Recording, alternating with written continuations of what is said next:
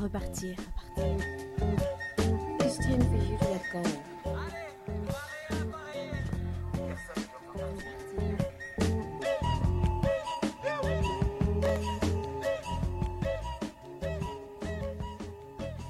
Chers auditeurs, bonjour ou bonsoir. Deux semaines se sont écoulées depuis la dernière émission où nous avons pu suivre ensemble Lola partie sur les routes d'Europe en voiture électrique.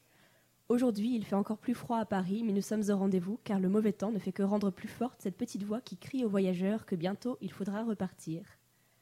Pourtant, je ne te propose pas de mettre cap vers le sud aujourd'hui car j'ai avec moi au studio, au studio de l'ENS deux voyageuses qui ont choisi l'Écosse comme destination de leur dernier été. En fait, pas de leur dernier été, mais plutôt d'il y a, Deux ans. d'il y a deux ans.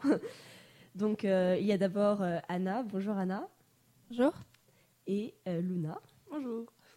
Voilà, donc avec euh, Luna, on va, pa- on va parler d'île, du rapport à l'insularité et de quelques portraits d'insulaires, peut-être. Et avec Anna, on parlera plutôt euh, environnement pour rester dans les thèmes de nos deux précédentes émissions. Mais ce sera tout de suite après les actualités voyageuses. Voyageuses Alors, l'actualité euh, voyageuse de cette fois-ci est parisienne, contrairement aux deux dernières fois, puisqu'on était euh, au Festival du Grand Bivouac euh, à la première émission, donc c'était à, Al- à Albertville. Et la dernière fois, on était à Nantes pour le Festival des Trois Continents. Donc euh, cette fois, je, ne vais pas vous parler d'un festival, mais de l'ouverture le 6 décembre, donc il y a une semaine, au musée Guimet, le musée national des arts asiatiques, de l'exposition Enquête vagabonde, le voyage illustré d'Émile Guimet en Asie. Alors, hier, j'ai décidé d'aller jeter un coup d'œil à, à cette exposition qui nous fait découvrir ce personnage dont les collections ont donné naissance au musée. Euh, Est-ce que vous êtes allé visiter euh, l'exposition par hasard? Non Pas Vous l'exposition. en avez entendu parler? Non, pas encore. Ouais. Mais ce que tu m'en dis me fait envie. Alors, Émile Guimet, donc, euh, euh, c'était donc un industriel, un collectionneur, un voyageur, comme il y en a eu quelques-uns dans la seconde moitié du XIXe siècle, alors que la vogue de l'orientalisme connaît un nouvel élan en France à l'heure de la colonisation. Il a publié plusieurs récits de voyage, notamment À travers l'Espagne ou alors Croquis égyptiens, Journal d'un touriste, donc des titres comme il y en a beaucoup euh, à cette époque-là. Alors l'exposition se, con- se concentre sur un voyage réalisé en 1876 euh, c'est donc une mission officielle du ministre de l'Instruction publique et des Beaux-Arts euh, qui amène Guimet à partir étudier les religions en Asie. Il est accompagné du peintre et dessinateur de presse Régamet qui documente son voyage par des esquisses qui deviendront des pastels et des tableaux euh, au retour. Euh, et d'ailleurs, ces images constituent un support euh, assez majeur dans l'exposition, avec également des photographies et des objets de l'année tout au long de leur périple, durant lequel ils ont traversé l'Atlantique, puis les États-Unis, pour arriver au Japon par le Pacifique, passer par la Chine, euh, rester un moment en Inde et revenir par l'océan Indien, la mer Rouge et le canal de Suez, ouvert euh, depuis 1869. Alors, euh, on a différentes salles dans l'exposition qui suivent les étapes de ce voyage. Ce voyage qui est donc tout à fait représentatif des récits de voyage qui se multiplient à cette époque. Les textes et les représentations picturales trahissent un petit peu l'émerveillement et la fascination des voyageurs dans leur découverte de l'Inde et du Japon, notamment. Et euh, donc, euh, Guimet incarne un peu une forme d'humanisme hérité des Lumières, un humanisme un peu ambigu car il va de pair avec l'entreprise coloniale en fait.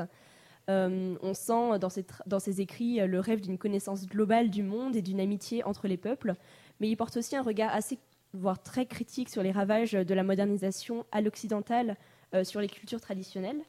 Et pour, pour le dessinateur Régamet, euh, un regard critique également sur le sort réservé aux Amérindiens aux États-Unis, puisqu'il va écrire euh, des articles euh, assez, enfin des pamphlets en fait à ce sujet au retour dans la presse. Mais en même temps, le simple fait de contribuer par cette mission à une meilleure connaissance de ces peuples asiatiques fait participer Guimet à l'entreprise de connaissance et donc de contrôle qui est une condition de la colonisation. Le, retour, le retour de ce voyage est d'ailleurs parachevé par la participation de Guimet et de Régamet à l'exposition universelle de 1878.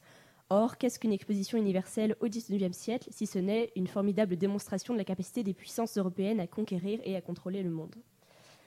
Euh, ces questions-là sont posées assez peu clairement par l'exposition qui ne fait pas vraiment ce travail de mise en contexte euh, du voyage dans l'histoire coloniale, à mon avis. Euh, le, questionnement aussi sur le regard porté par les deux voyageurs sur les, sur les pays traversés est et pas vraiment quelque chose qui est très accentué par l'exposition, même si les deux personnages portent un regard bien plus humaniste et positif et aussi documenté sur les, les peuples qu'ils rencontrent que dans nombre des récits parus à cette époque. donc ce sont des choses peut-être à avoir à l'esprit avant de visiter cette exposition qui reste cependant euh, intéressante, bien construite et agréable. C'est un peu une plongée euh, dans, une, dans une époque où le voyage était encore une véritable exploration. Euh, selon les mots même de Guimet, il y a des savants qui se cachent et se tiennent à l'écart, ils se retirent dans le sein des saints et referment le rideau derrière eux. Eh bien moi, je fais des trous au rideau, je veux voir et je veux que tout le monde voit.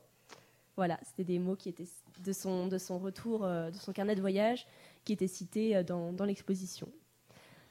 Alors, on va revenir euh, à présent en Europe, au Royaume-Uni, et plus particulièrement en Écosse, euh, donc avec Anna et Luna. Mais d'abord, est-ce que vous pouvez chacune vous présenter en quelques mots sur votre parcours en dehors avant, avant votre voyage?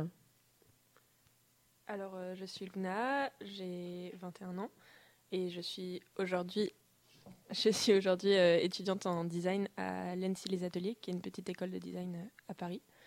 Et euh, qu'est-ce qui m'a amené depuis. Enfin, Zelidja, en tout cas, les voyages. Zelidja, c'est quelque chose que je regarde depuis un certain temps et j'attendais d'avoir l'âge. Et ma mère m'a autorisée. On va parler tout de suite de, de Zelidja. Et, et, toi, du coup, Anna? Bonjour, moi c'est Anna. Euh, je suis née à Annecy, j'ai 20 ans euh, et du coup j'étudie les sciences politiques. Euh, quant au voyage, j'ai très souvent voyagé quand j'étais plus petite. et Zelidja, j'en ai vraiment entendu par bouche à oreille, donc environ un mois avant donc la date butoir pour rendre le dossier pour Zelidja. Et du coup, j'ai choisi l'Écosse parce que c'est un pays qui m'a toujours fascinée et que j'avais vraiment, j'avais jamais voyagé seule jusqu'à jusqu'à ce jour-là. Et j'ai préféré commencer par un pays anglophone où je connaissais la langue en Europe. Alors du coup, bah, c'est très bien. On va passer directement à, la question de savoir dans quel cadre vous avez réalisé ce voyage. Donc vous avez un petit peu anticipé en nommant Zelidja. Euh, peut-être qu'on va préciser un petit peu pour nos éditeurs qui ne connaîtraient pas. Je sais pas, est-ce que l'une de vous veut se lancer et dire un petit peu euh, ce que c'est? Du coup, Zelidja, c'est une fondation euh, qui existe depuis 1930. Oui, 39, ouais, c'est ça. Euh, et qui propose euh, d'attribuer des bourses à des jeunes de 16 à 20 ans euh, pour qu'ils effectuent des voyages seuls pour une durée minimum d'un mois et avec en fait un sujet de recherche, d'études qu'ils devront mener durant leur voyage et dont ils devront rendre, compte dans un rapport de voyage en trois volets. Peut-être tu peux raconter. oui, donc évidemment euh, donc Zélige offre des bourses de voyage, mais en contrepartie, donc il faut évidemment rendre un carnet de compte, donc pour, euh, pour expliquer euh, comment on a dépensé cet argent, et ainsi qu'un carnet de bord et un, une sorte de rapport d'études. De rapport d'études, c'est ça en fait sur le thème qu'on a choisi. donc c'est un support qui peut prendre la forme d'une petite vidéo, d'une émission de radio ou bien d'une sorte de dissertation classique comme on veut. et donc et voilà, qui, rapporte ce qu'on a fait pendant ce voyage. Bah, c'est très bien résumé. On en avait parlé un petit peu plus longuement avec Bleu N dans la toute première émission. Euh, alors du coup, euh, oui, voilà, un voyage d'un mois minimum en solitaire dans le pays de son choix. Et donc, euh, ça nous amène à savoir, dans votre cas, pourquoi l'Écosse, du coup? Et pourquoi, enfin, pourquoi les îles Shetland dans ton cas, puisque c'est pas tout à fait... Alors, personnellement, l'Écosse, bah, ça m'a toujours attirée. Je suis née dans les Alpes, donc les grands, les grands paysages, les grands lochs. C'est vraiment ce genre de paysage qui m'a toujours fascinée, une sorte de nature à l'état brut. J'ai grandi avec Harry Potter, donc il y a peut-être une sorte de, de, magie aussi qui m'a mené à aller en Écosse. donc il y avait beaucoup de ça. C'est drôle parce que moi j'associe pas du tout Harry Potter à l'Écosse spontanément. C'est assez marrant. Euh, moi, je suis venue aux îles avant d'en venir euh, à l'Écosse. Euh, j'avais très envie de découvrir les îles et plus particulièrement, enfin, la vie sur les petites îles. Et donc, j'ai cherché les îles les plus paumées sur le globe terrestre. Et dans le budget et le temps qui m'était imparti, j'ai trouvé que les îles Shetland, donc qui se situent au, à l'extrême nord de l'Écosse, à 13 heures de bateau quand même, me semblait quand même quelque chose d'assez intéressant et les paysages étaient complètement impressionnants sur les photos que j'avais trouvées. Et c'était des îles qui me paraissaient peu touristiques, du coup ça m'intéressait d'aller voir qu'est-ce qui s'y passait. Du coup, donc toi, le motif de l'île est venu un petit peu le choix d'un pays. Et, et, toi, Anna, j'ai lu dans ton rapport que tu voulais te concentrer sur les villes en fait au départ. Du coup, euh, en fait, on a deux, deux, univers très très différents. Enfin, on parle de l'Écosse, mais c'est deux visions, euh, deux visages très différents de l'Écosse, euh, j'imagine. Enfin, on, va sans doute en apprendre un petit peu plus. Je voulais vous demander aussi si vous aviez justement, enfin Anna, en as déjà un petit peu parlé, mais si vous aviez une certaine image en fait de la région que vous alliez visiter avant d'y aller, puisque en fait l'Écosse est rattachée à pas mal d'images. Enfin, il y a un imaginaire assez fourni et peut-être aussi un certain nombre de clichés. Euh, enfin, je pense euh, au monde celte. Quand on pense Écosse, on pense euh, musique, kilt, folklore et paysage. voilà. Est-ce que vous êtes allé chercher en quelque sorte cet imaginaire en Écosse ou alors dans les îles, dans ton cas, Luna? Je crois que je suis allée chercher l'aspect rural et dénué, très sobre de ces îles Shetland que j'avais que j'avais vu via des photos ou des témoignages. Donc c'était une sorte d'imaginaire qui m'intéressait. C'est des îles qui sont dénuées d'arbres, puisqu'il y a trop de vent, du coup c'est de l'herbe rase partout. Euh, du coup c'est assez impressionnant comme paysage avec des, des, falaises qui se terminent euh, dans la mer, mais c'est très théâtral comme paysage. Et après, euh, quand on dit île Shetland, on pense aux poneys, et j'en ai très peu vu. Moi j'ai vu beaucoup beaucoup de moutons, mais je m'attendais à voir plus de poneys. mais sinon, les autres après, l'imaginaire autour de l'île, euh, il à la fois, je l'ai à la fois retrouvé et à la fois, j'ai été étonnée euh, hmm. tout au long de mon voyage. D'accord. Pour moi, je pense que j'avais euh, l'imaginaire écossais forcément en arrivant, mais je m'attendais pas à grand chose en fait, parce que j'avais déjà rencontré deux trois personnes qui étaient allées en Écosse et qui m'avaient évidemment dit, on s'en doute bien, c'est devenu quelque chose d'assez d'assez commercial. Si vous allez à Édimbourg et que vous voyez quelqu'un en kilt en train de jouer de la cornemuse, c'est pas vraiment cet aspect euh, folklorique qu'on peut chercher. Et du coup, je pense pas que ce soit forcément ça qui m'a motivée à, partir. Même si évidemment, plus je pense qu'on s'enfonce, peut-être que tu es d'accord avec moi, Luna, dans, euh, dans des régions rurales, plus on retrouve un mm. peu une sorte d'authenticité derrière euh, tout cet imaginaire. Ouais, J'imagine que c'est valable dans pas mal de dans pas mal d'endroits en fait. et du coup, est-ce que tu peux nous indiquer un petit peu ton parcours dans le pays? Alors au début, euh, moi je voulais euh, évidemment me focaliser sur euh, Glasgow et sur Édimbourg, donc les deux grandes villes. Puis après, je me suis rendu compte que finalement, moi, ce qui, ce qui m'avait vraiment motivé à aller en Écosse, c'était la nature. Et du coup, après avoir passé dix jours à Glasgow chez un ami, j'ai commencé à faire une, une randonnée le long, enfin au sud des Highlands, c'est la West Highland Way, donc à pied. J'ai fait donc trois jours de ça, c'était absolument magnifique. Je suis allée jusqu'à Fort Williams. J'ai passé quelques jours sur l'île de Skye. Et ensuite, je suis allée à Édimbourg après être passée à Inverness. D'accord, ok. Donc un beau parcours à travers l'Écosse. Alors, euh, puisque vous avez dit que pour obtenir la bourse d'Elijah, il fallait euh, donc choisir un pays et avoir un thème d'étude, euh, peut-être qu'on peut parler un petit peu de ça maintenant, puisque vous avez au, début, quand, quand vous m'avez donné l'intitulé chacune de vos thèmes d'études, pour moi, ça se recoupait un petit peu. Après, quand j'ai lu vos rapports, c'était une approche complètement différente. Alors, est-ce que vous pouvez déjà nous donner cet intitulé et on, va, on va un peu approfondir après? Du coup, moi, le titre de mon voyage, c'est Expérience de l'île. Et l'idée, c'était d'aller voir qu'est-ce qui se passait dans les petites îles et c'était quoi la vie quotidienne des gens qui vivent sur les îles. Euh, j'ai grandi avec beaucoup, beaucoup de fiction qui tourne autour de l'île, que ce soit par les livres, euh, par les films. Euh, il y a tout un imaginaire de l'île utopie, l'île prison. ça semble être un espace où tout peut arriver. Et du coup, j'étais curieuse de, de découvrir qu'est-ce qui s'y passait en réalité et est-ce que c'était vraiment un espace de tous les possibles, une prison, un cocon, on pourrait quasiment faire une émission. Euh, il faudra repartir sur l'île, en fait.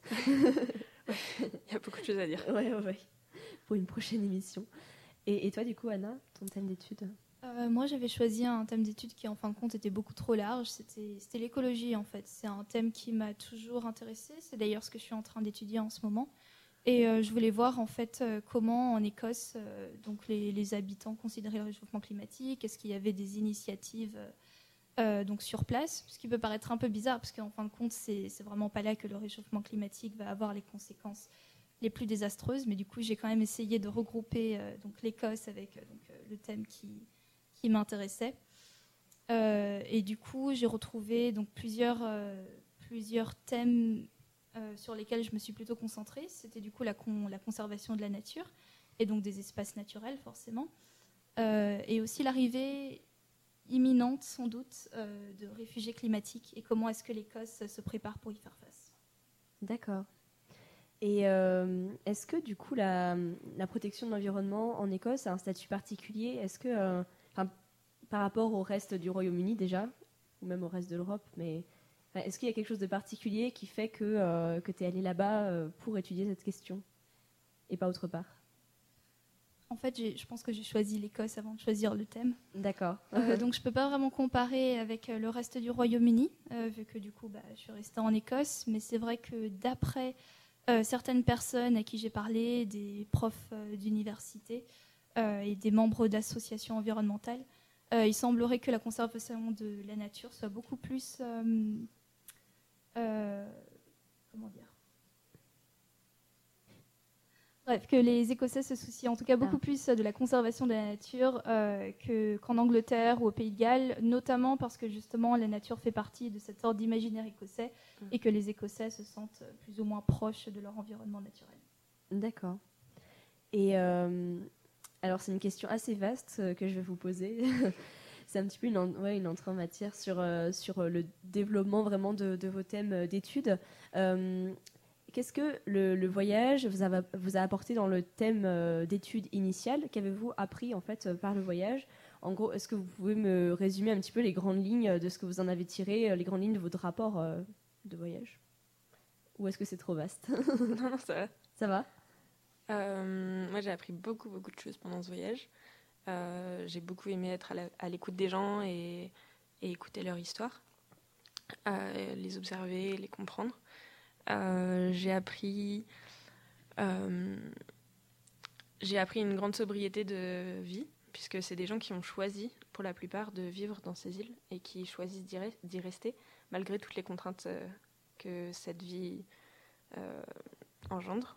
Euh, pour exemple, euh, par exemple, dans l'île où j'ai passé 10 euh, jours, donc qui est Fair Isle, au sud des Shetland, qui est isolée de 5 heures de bateau de toute terre. il n'y a que 50 habitants. Et ces 50 habitants sont ravitaillés par un bateau qui vient toutes les deux fois par semaine en été et seulement une fois par semaine en hiver. C'est-à-dire que tous les produits frais, mais aussi tout ce qui est euh, de l'ordre des produits médicaux ou des produits euh, de première nécessité arrive par bateau. Euh, ce qui engendre en fait une, certaine sobriété, c'est-à-dire qu'il faut se dire que tout ce qui est sur l'île est arrivé un jour par bateau. Et ça, dans la tête des gens, en tout cas, j'ai compris que ça avait engendré quelque chose de. J'ai conscience de tous les objets que j'ai, et si je commande quelque chose, il va arriver par bateau, et j'ai conscience de ce chemin qu'on n'a pas du tout ici. Euh, ils ont aussi une grande conscience de la communauté et de faire partie d'un tout.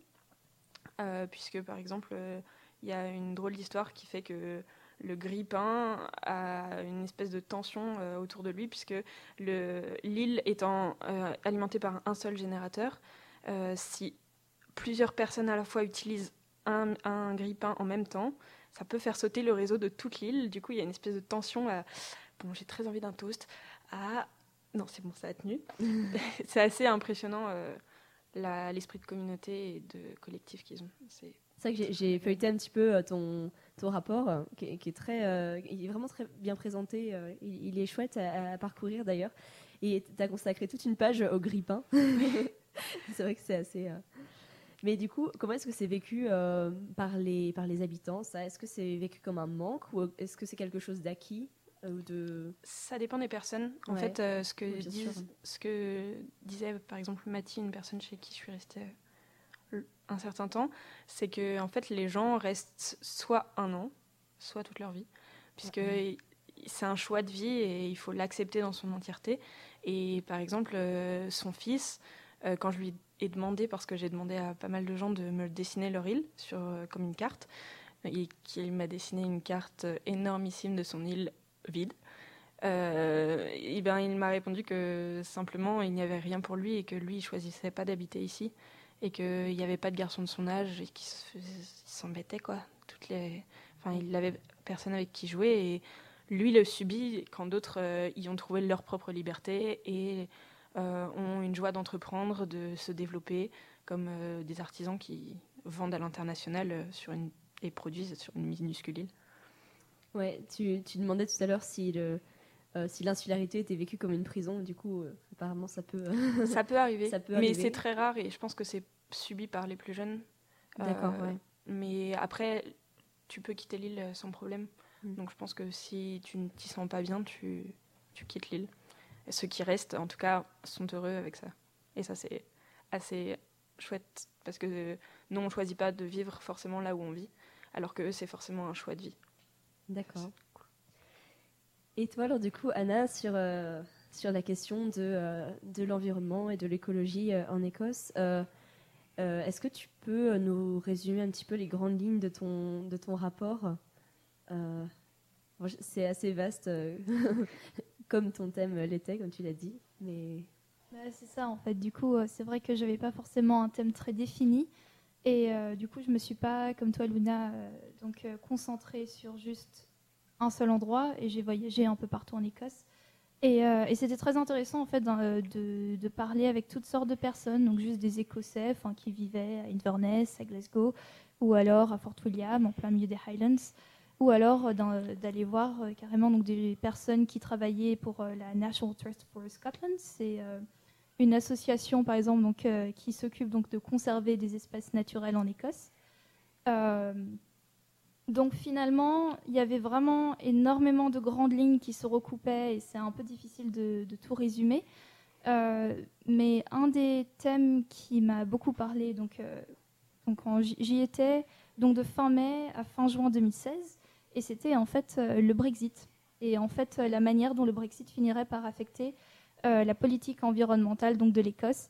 Et donc tout ce côté politique m'a beaucoup intéressé. pareil aussi quant au rapport donc, des habitants par rapport, par rapport à l'Écosse. Donc j'en ai un peu parlé auparavant, mais c'est vrai que donc, les espaces naturels sont très présents, même s'ils habitent en ville. En fait, ils se sont tous extrêmement concernés par, par donc, la conservation des, des, grands parcs, des Highlands, et des îles. D'accord. Et euh, du coup, par rapport aux, rencontres qui ont fait avancer euh, ton étude, est-ce que tu as plutôt opté pour euh, aller rencontrer des chercheurs ou des spécialistes, ou alors tu es plutôt allé au contact des gens, des habitants, pour avoir le ressenti vraiment des, des, habitants, tout simplement? Alors, j'ai vraiment commencé par, par les chercheurs et par des gens qui, je pensais, donc s'y connaissaient. Alors, je connaissais pas très bien Zelidja, et du coup, j'avais un peu peur, je savais pas très bien ce à quoi ils s'attendaient. Et euh, j'ai envoyé plusieurs mails euh, avant de partir en Écosse, donc à des, à des professeurs d'université, à des associations environnementales et à des personnes euh, qui s'occupaient de jardins communautaires, par exemple, donc pour, juste pour un peu voir les ressentis. Et surtout à travers finalement les, personnes qui s'occupaient de jardins communautaires, je me suis rendu compte que finalement, bah, la meilleure façon de vraiment d'appréhender la chose, c'était tout simplement de parler à des Écossais. Donc finalement, après deux semaines, j'ai commencé vraiment à, à aller à l'encontre à, aller à la rencontre des gens et je pense que finalement c'est vraiment c'est vraiment ça un peu euh, le, but du voyage. Donc voilà. Oui tu disais euh, que tu savais pas vraiment à quoi s'attendait euh, le jury de Zelidja sur ton rapport. Je pense qu'en fait ils s'attendent un petit peu à, tout et n'importe quoi parce que déjà en fait rien qu'en comparant vos, vos, deux rapports qui se portent sur des voyages qui sont un petit peu dans la même dans la même région enfin en tout cas pas trop loin on constate quand même que c'est vraiment euh, deux formes tout à fait différentes. Parce que toi, Anna, tu as fait quelque chose d'assez. c'est vraiment un rapport d'étude avec un plan, c'est assez, euh, c'est assez formel et consistant, voilà. Alors que, euh, alors que toi, Luna, c'était plutôt. déjà, c'est une approche un peu plus anthropologique que politique, j'ai l'impression. Et aussi, tu as une approche un petit peu plus artistique aussi, dans, dans par exemple toutes ces pages consacrées au euh, quand tu as demandé euh, aux gens que tu rencontrais de dessiner leur île selon euh, comment ils la percevaient, ça j'ai trouvé ça très, très, très Pourtant c'est une méthode de géographe. Ouais. Et Ah c'est- ouais, C'est d'accord. assez intéressant de voir ça puisque C'est des cartes mentales, quoi. c'est des cartes mentales. Ouais, J'avais vu cette méthode-là avant de partir et ça m'avait complètement intriguée, le résultat que ça en donnait. Et effectivement, analyser les dessins que, que me font les gens, c'est- c'était vraiment génial. Parce Ouais. que ça raconte vraiment euh, beaucoup de choses par rapport à, à ce qu'on a perçu euh, dans la rencontre. C'est assez marrant. Ouais, c'est vrai que quand on les quand on les feuillette, tu, tu les tu les analyses en quelque sorte. Mm. Enfin, tu, tu, tu décris, tu fais la typologie euh, des éléments qui sont présents sur la carte dessinée par les personnes qui souvent ajoutent les noms de bâtiments, de choses comme ça. Et puis euh, tu analyses ce que ça peut vouloir dire de leur vi- vision de l'île. Et ça, c'est très intéressant. Et, et toi, du coup, euh, quelles ont été les rencontres les plus fructueuses à ton avis pour euh, faire avancer ça? Euh, je pense que c'est une rencontre avec une île plus qu'avec Ouais. une personne. Donc l'île que je cite tout le temps parce que c'était vraiment génial, c'était Fair Isle, parce qu'en fait elle était vraiment éloignée de, tout, de toute terre et que la communauté vivante de cette île est juste incroyable. Les gens sont super gentils, ouverts. Et je me baladais juste euh, le bord de la route, sur le bord de la route pour me balader et on me demandait euh, Ça va, je veux pas que je te prenne en stop Non, ça va, euh, la maison est à 30 mètres, je vais y arriver. Mais tu veux pas prendre du thé, venir prendre un thé, discuter et tout Ok, tout le monde me posait des questions, était curieux en fait parce qu'on identifie très vite l'étranger puisqu'on se connaît tous. Et et c'était vraiment incroyable de rencontrer ces gens de tout âge en fait, puisque j'ai rencontré Saskia qui a 6 ans et des grands-pères qui en ont euh, 95 je crois. Euh, et, et tout le monde vit ensemble et se côtoie au quotidien et c'est assez chouette. Donc euh, je dirais ouais, cette île qui a été vraiment incroyable. Et une autre personne qui est Jane, euh, dont j'ai fait le portrait dans mon rapport, euh, et qui est une dame qui, qui vit donc euh, tout au nord des Shetland sur une autre petite île et qui a vécu toute sa vie ici et qui un jour est tombée d'une falaise sur cette île et qui a mis des années à se remettre. Mais j'admirais la manière dont elle me parlait de sa reconstruction euh, qui a été très très longue puisqu'elle est tombée devant ses enfants. Du coup, c'était à la fois une reconstruction physique et mentale. Et, et la manière dont elle admirait cette île qui l'avait fait, qui, qui avait failli la voir mourir. D'accord. ouais.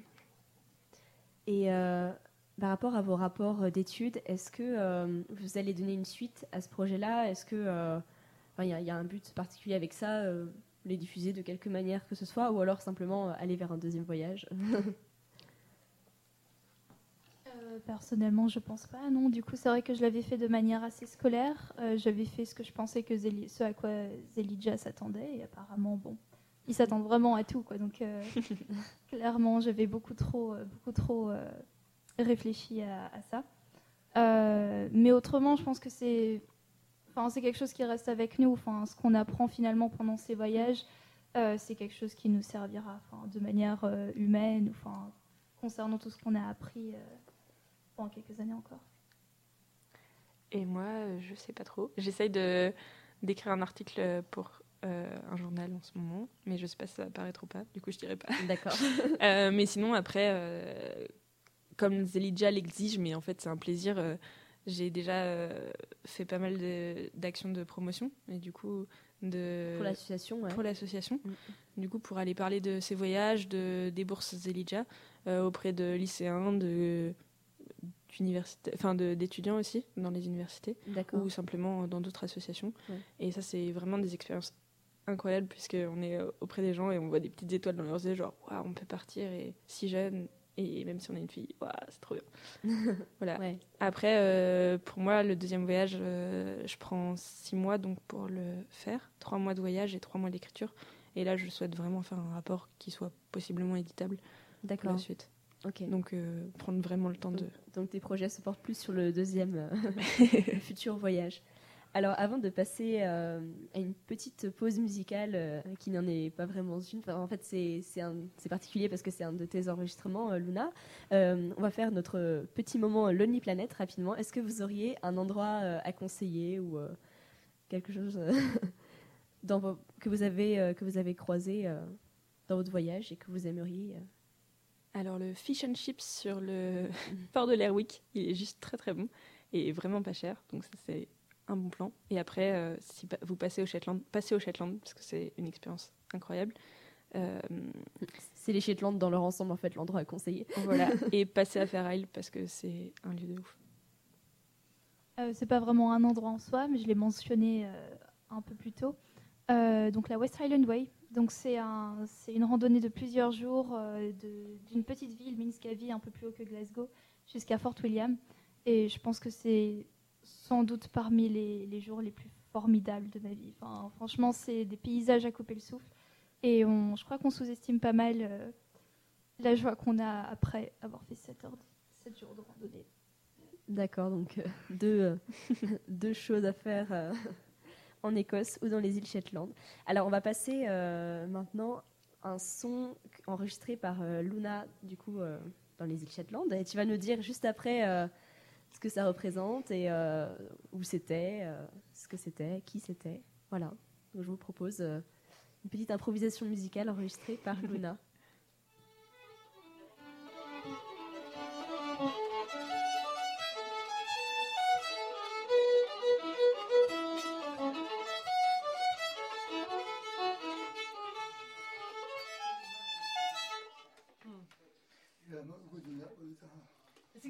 Notes, but some is down the bottom and sometimes yeah. at the top, and I'm not sure which which is right.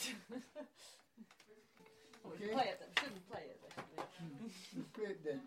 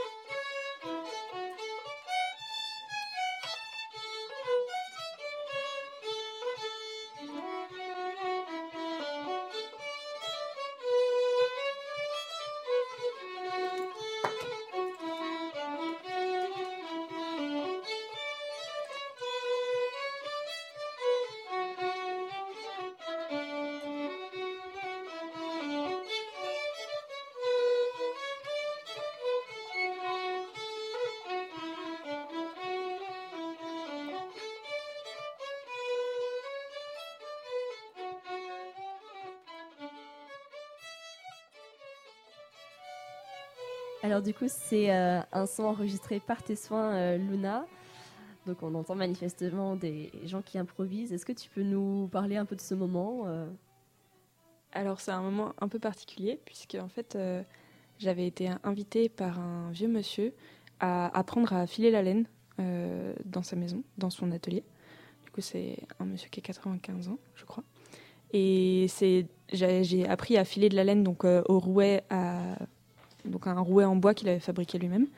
Euh, la laine que j'avais tondue le matin même. Du coup, c'était assez une expérience complète. Euh, et ce monsieur, euh, parmi les 1000 rouets qu'il avait dans, son atelier, avait aussi un violon. Et en fait, il a été rejoint par une dame qui a, je dirais, la quarantaine et qui est en fait australienne et qui vient tous les, tous les étés au Shetland pour faire un chantier avec le National Trust. pour rénover le vieux phare cet été en tout cas. et en fait, ils sont venus, enfin, ils, se sont retrouvés et ont improvisé au violon devant moi. Et j'étais, je devais continuer à taper la mesure pour euh, continuer à faire tourner le, rouet, parce qu'il m'avait donné cette consigne. Euh, du coup, je pense que si on le met très fort, on l'entend. Euh, et eux jouaient tous les deux en face de moi, et j'étais juste concert privé. Waouh Et c'est donc une musique traditionnelle des Shetland et qui est jouée en boucle, en boucle, en boucle, en boucle, avec des variations et des thèmes, mais c'est quelque chose de ouais, presque une rengaine. Et c'est des airs qui me sont restés et qui font des petits papillons dans le ventre quand je les réécoute. ouais, je comprends. Les moments musicaux sont assez euh, importants parfois euh, en voyage. Je ne sais pas si tu en as eu euh, comme ça, des moments musicaux, Anna, dans ton voyage, mais moi, ça m'est arrivé aussi de me retrouver face à des gens qui jouent et c'est toujours émouvant. Alors, du coup, euh, je voulais revenir donc à vos voyages, mais pas forcément donc euh, dans euh, vos thèmes d'études, plutôt vraiment dans l'expérience du voyage elle-même. On a dit que pour Zelidja, pour être éligible à une bourse Zelidja, il faut voyager seul. Et du coup, je voulais vous demander comment vous perceviez cette contrainte? Est-ce que c'est déjà une contrainte pour vous, ou est-ce que c'est un choix que, que vous auriez fait même s'il n'y avait pas eu Zelidja et euh, est-ce que ça apporte ou ce que ça enlève euh, à l'expérience du voyage? Euh, alors personnellement, j'étais pas, pas particulièrement angoissée à l'idée de voyager seule, et, et c'était pas non plus une contrainte parce que du coup, bah, j'avais quand même la bourse déjà. mais c'est vrai que je pense vraiment que voyager seul, on est forcé de s'ouvrir aux autres quand on voyage, parce que forcément, quand on, quand on, quand on voyage avec une personne, deux personnes, plusieurs autres, euh, on a souvent tendance à se, à se replier à deux, à trois. Euh, tandis que quand on est seul, il nous arrive forcément des situations absolument extraordinaires. Enfin, euh, moi, voilà, je m'étais un peu, je m'étais énormément préparée donc à ce voyage, vu que je savais pas du tout à quoi m'attendre. Et mon premier jour de voyage, donc j'ai pris le bus. Et, le bus s'arrête sur une aire d'autoroute au, nord de l'Angleterre. Euh, donc moi je sors pour aller aux toilettes comme plusieurs autres personnes et je ressors et le bus est parti. donc voilà, je me suis retrouvée donc à mon premier jour abandonnée sur une aire d'autoroute à parler avec une euh, femme donc de la compagnie de bus qui parlait avec un accent anglais que je ne comprenais absolument pas, en train de stresser, j'avais plus de batterie, voilà. Et là je suis tombée sur un, couple d'Écossais qui m'a amenée euh, donc à la à la station de train la plus proche où j'ai enfin pu donc arriver à Glasgow où je dormais chez une personne que je ne connaissais d'ailleurs pas. Donc c'était vraiment euh, un, début de voyage assez mémorable. oui, c'est typiquement le genre d'imprévu euh, qui arrive aussi quand on voyage en groupe, mais quand, même... Euh, plus quand on voyage seul. Plus quand on voyage seul, c'est vrai. Et toi, du coup, ta perception du voyage en solitaire? Moi, c'était clairement un choix. Et je pense que même sans, sans Elijah, j'avais envie de voyager seule et j'ai toujours envie de voyager seule mm. parce que c'est une liberté, c'est ne pas attendre de l'autre euh, et vivre à son rythme, son rythme propre, s'écouter. Euh, et ça a été évident et pas évident des fois. Ça a été un bonheur total de rencontrer des gens, de d'être pris en bateau stop euh, parce que j'étais toute seule et que je flânais sur le port depuis trois jours et que et que les gens étaient ouverts parce qu'on n'était pas quatre. Du coup, ça, c'était assez incroyable. Euh, d'être accueilli chez l'habitant, je pense aussi c'est plus simple quand on est tout seul que à deux, trois. Euh, après, ça a été aussi des moments de gros, grosses difficultés où j'étais toute seule et j'étais là, qu'est-ce que je fous là? Je suis, là, ma première nuit euh, sur Ferraille, je suis clairement arrivée avec un bateau danois dont je ne connaissais pas l'équipage.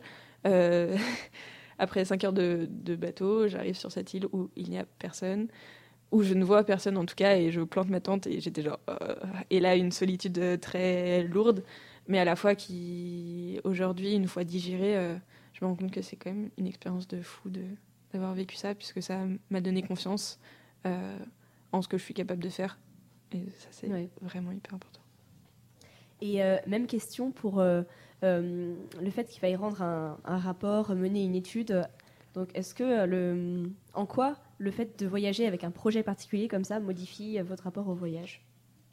Bah, si, je pense. si ça le modifie. Je pense qu'en ayant un thème, on est forcément obligé euh, d'avoir une sorte de direction dans le voyage. Donc on est forcé de s'intéresser aux autres. Euh, et puis surtout, il faut se rappeler qu'avec Zelidja, il n'y a vraiment aucune contrainte par rapport au thème. Il faut vraiment choisir un thème euh, qui vous intéresse et qui vous tienne à cœur pour évidemment pas voir ça comme une contrainte. Mais tout dépend, je pense, du choix du thème, évidemment. Oui, bien sûr. Moi, pareil que pour le voyage seul, je pense que je pourrais plus voyager autrement. Sans projet Ouais, parce que c'est vraiment une manière de voyager et d'être euh, les yeux tout le temps ouverts à l'affût d'informations. Et c'est très agréable, je trouve. Euh, j'ai pas l'impression que ça m'ait bridé ou que j'ai été frustrée de pas découvrir assez.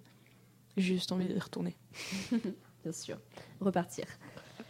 Alors, euh, dans la dernière émission, donc avec euh, Lola, on avait parlé de l'Odyssée et j'avais annoncé qu'en fait, à chaque émission, euh, on choisirait ensemble une œuvre littéraire ou cinématographique pour en discuter. Alors, au début, on, a, pensait parler du film de Ken Loach, La part des anges, parce que c'est vrai que déjà, en ce qui concerne l'Écosse, il y a plusieurs films de Ken Loach qui peuvent, venir à l'esprit et, La part des anges, c'est vraiment le, film où Ken Loach fait un peu droit à tout cet imaginaire écossais, celui de, des kilts. voilà, comme, comme je le disais euh, au début. Euh, mais finalement, euh, on ne va pas le faire, car en fait, en y réfléchissant, on s'est dit que euh, que, euh, il y a un moment en fait dans ce film de Ken Loach qui nous a un peu euh, induit en erreur en nous faisant croire que c'était un film de voyage. ce moment de road movie où les personnages montent dans une camionnette euh, pour aller donc euh, pour aller, euh, il me semble, au nord de l'Écosse pour assister à une dégustation euh, de, du whisky qu'ils comptent en fait cambrioler. Voilà. Et donc, euh, donc voilà, on ne va pas finalement s'attarder sur cette œuvre, mais j'ai une question à poser à, à Luna sur une autre œuvre dont tu as beaucoup parlé dans ton, dans ton dossier en fait, de candidature à la bourse d'Elydia. Tu t'es beaucoup attardé sur, sur le roman d'Alexandre Jardin, Les Coloriers. Alors, est-ce que tu peux euh, m'expliquer un peu pourquoi euh, cette référence? Puisque euh, moi, moi j'ai pas lu le livre, mais en allant un petit peu me documenter, lire le résumé, etc., ça m'est pas vraiment apparu fondamentalement comme une œuvre de voyage. Alors, est-ce que ça l'est? Est-ce que pourquoi ce choix? Du coup, ça, on va dire la trilogie des coloriers, ça raconte l'histoire de d'enfants qui vivent sur une île et qui en fait euh, ont été abandonnés par leurs parents qui sont partis euh, sauver une île, un naufrage, je ne sais plus, euh, voisin. Du coup, c'est des enfants qui grandissent entre enfants et qui apprennent à se construire entre enfants et qui fondent une république d'enfants. Et en fait, c'est un roman de voyage pour moi euh, donc sur la dernière partie qui raconte en fait l'histoire de Daphné qui quitte l'île des coloriers à 35 ans euh, puisqu'elle se rend compte que quand même sa sœur depuis des années elle continue à pleurer euh, parce que ses parents sont pas revenus. Et en fait elle va quitter l'île et, euh, et atterrir à Paris par une multitude de bateaux à containers et, compagnie et atterrir à Paris et en fait découvrir un autre Paris à nous qu'on connaît bien d'un ma- d'un œil d'enfant et avec euh, d'un œil d'étranger en fait. Et je trouvais que ça parle enfin je trouve que ça parle du voyage parce que euh, en fait elle découvre un inconnu euh, en étant immergée et en, étant dans l'étonnement perpétuel euh, tout l'étonne et tout la révolte. Et ça a été le départ de mon voyage puisque euh, je me demande c'était euh, en fait euh, ouais pourquoi pourquoi a-t-il placé son, son roman sur une île euh, et pas au milieu d'un continent et quel est le potentiel de l'île Oui, donc effectivement, si c'est un roman de voyage, il y a quand même ce voyage à Paris. Oui, on peut voyager à Paris. C'était assez drôle de, de découvrir euh, le regard qu'un autre peut avoir sur notre, euh, notre espace quotidien en fait. effectivement, ouais, j'imagine. Donc, j'irai le lire. Et nos auditeurs aussi, je l'espère. Alors du coup, bah, j'ai dit qu'on parlerait pas de la part des anges, mais bon, on va quand même écouter ce fameux euh, morceau euh, de, de road movie, et ce sera euh, le son de la fin. Voilà. Donc euh, merci beaucoup d'être venu parler de l'Écosse et des îles Shetland ici. Donc on remercie aussi Zelidja parce que franchement, C'est vraiment une opportunité superbe qu'il nous offre. Pouvoir partir en solitaire à moins de 20 ans avec une bourse de voyage, c'est quand même formidable. Et ça, mérite... ouais. Tentez-le. ça mériterait d'être mieux connu. Euh, alors pour aujourd'hui, je remercie aussi Raphaël en régie qui euh, nous aide quand même beaucoup.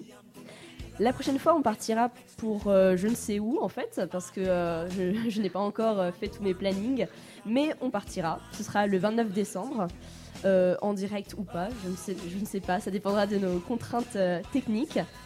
D'ici là, on écoute les Proclaimers. C'est un groupe écossais dont Ken Loach a repris le morceau pour, euh, pour le film. Allez voir le clip si vous aimez le kitsch et le rétro, c'est vraiment un régal. bon mois de décembre à tous.